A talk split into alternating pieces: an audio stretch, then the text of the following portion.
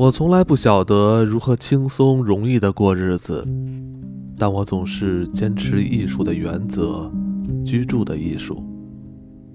因为我可以选择居住的地方，多年来我的居住环境一直是优美无比。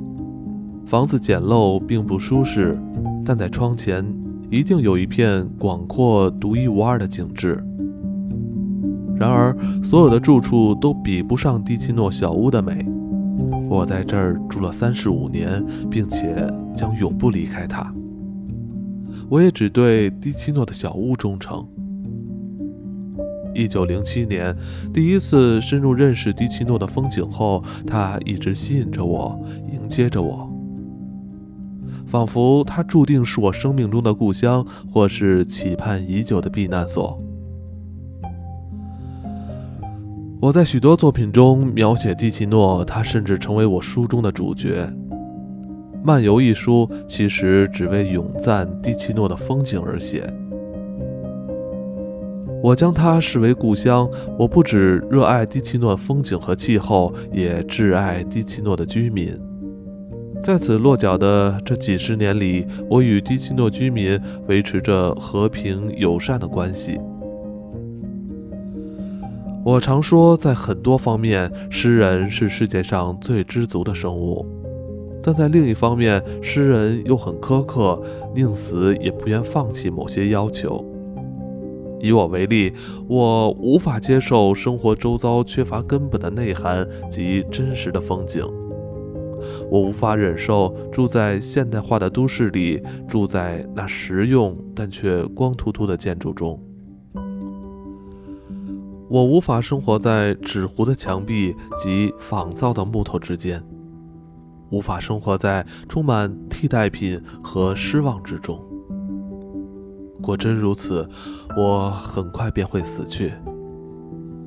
此地，我在迪奇诺发现的不只是赏心悦目的事物，更有孕育了数千年的文化和传统。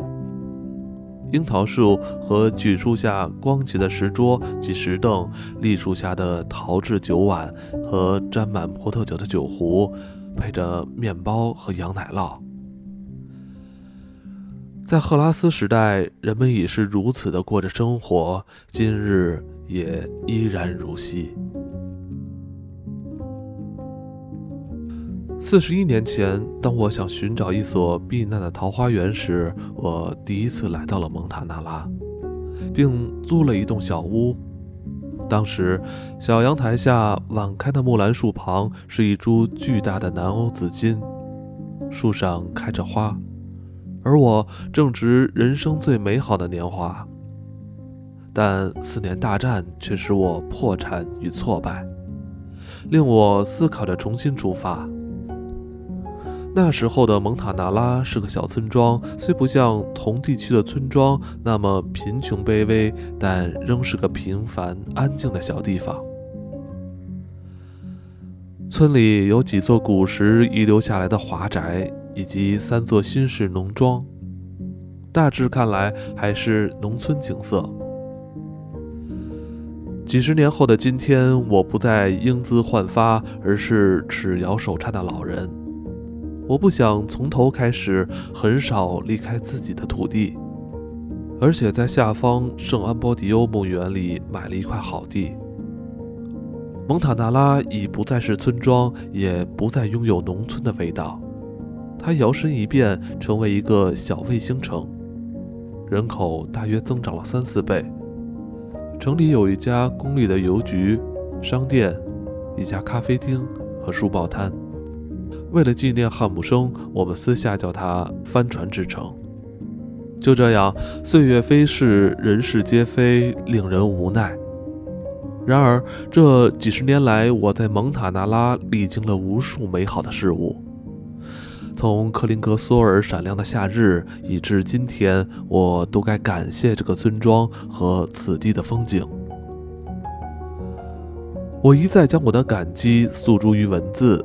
经常反复歌颂这里的山岳、森林、葡萄园与谷中之湖，另外还有克林格苏尔屋内的小阳台及大紫金树。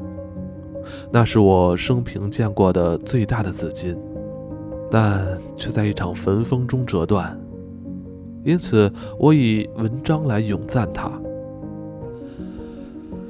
我用掉的好画纸达数百卷，挤干了许多颜料，只为了以水彩及钢笔来画一间老屋，空心砖岩、花园围墙、远近的山峰，以表达我的敬仰。此外，我也栽下了一些树和灌木，森林边则种了竹林和花。我希望我并不是在迪奇诺出生，但圣安波迪欧的泥土应该会像克林格苏尔广场和山坡上的红屋一样，快乐地接纳我。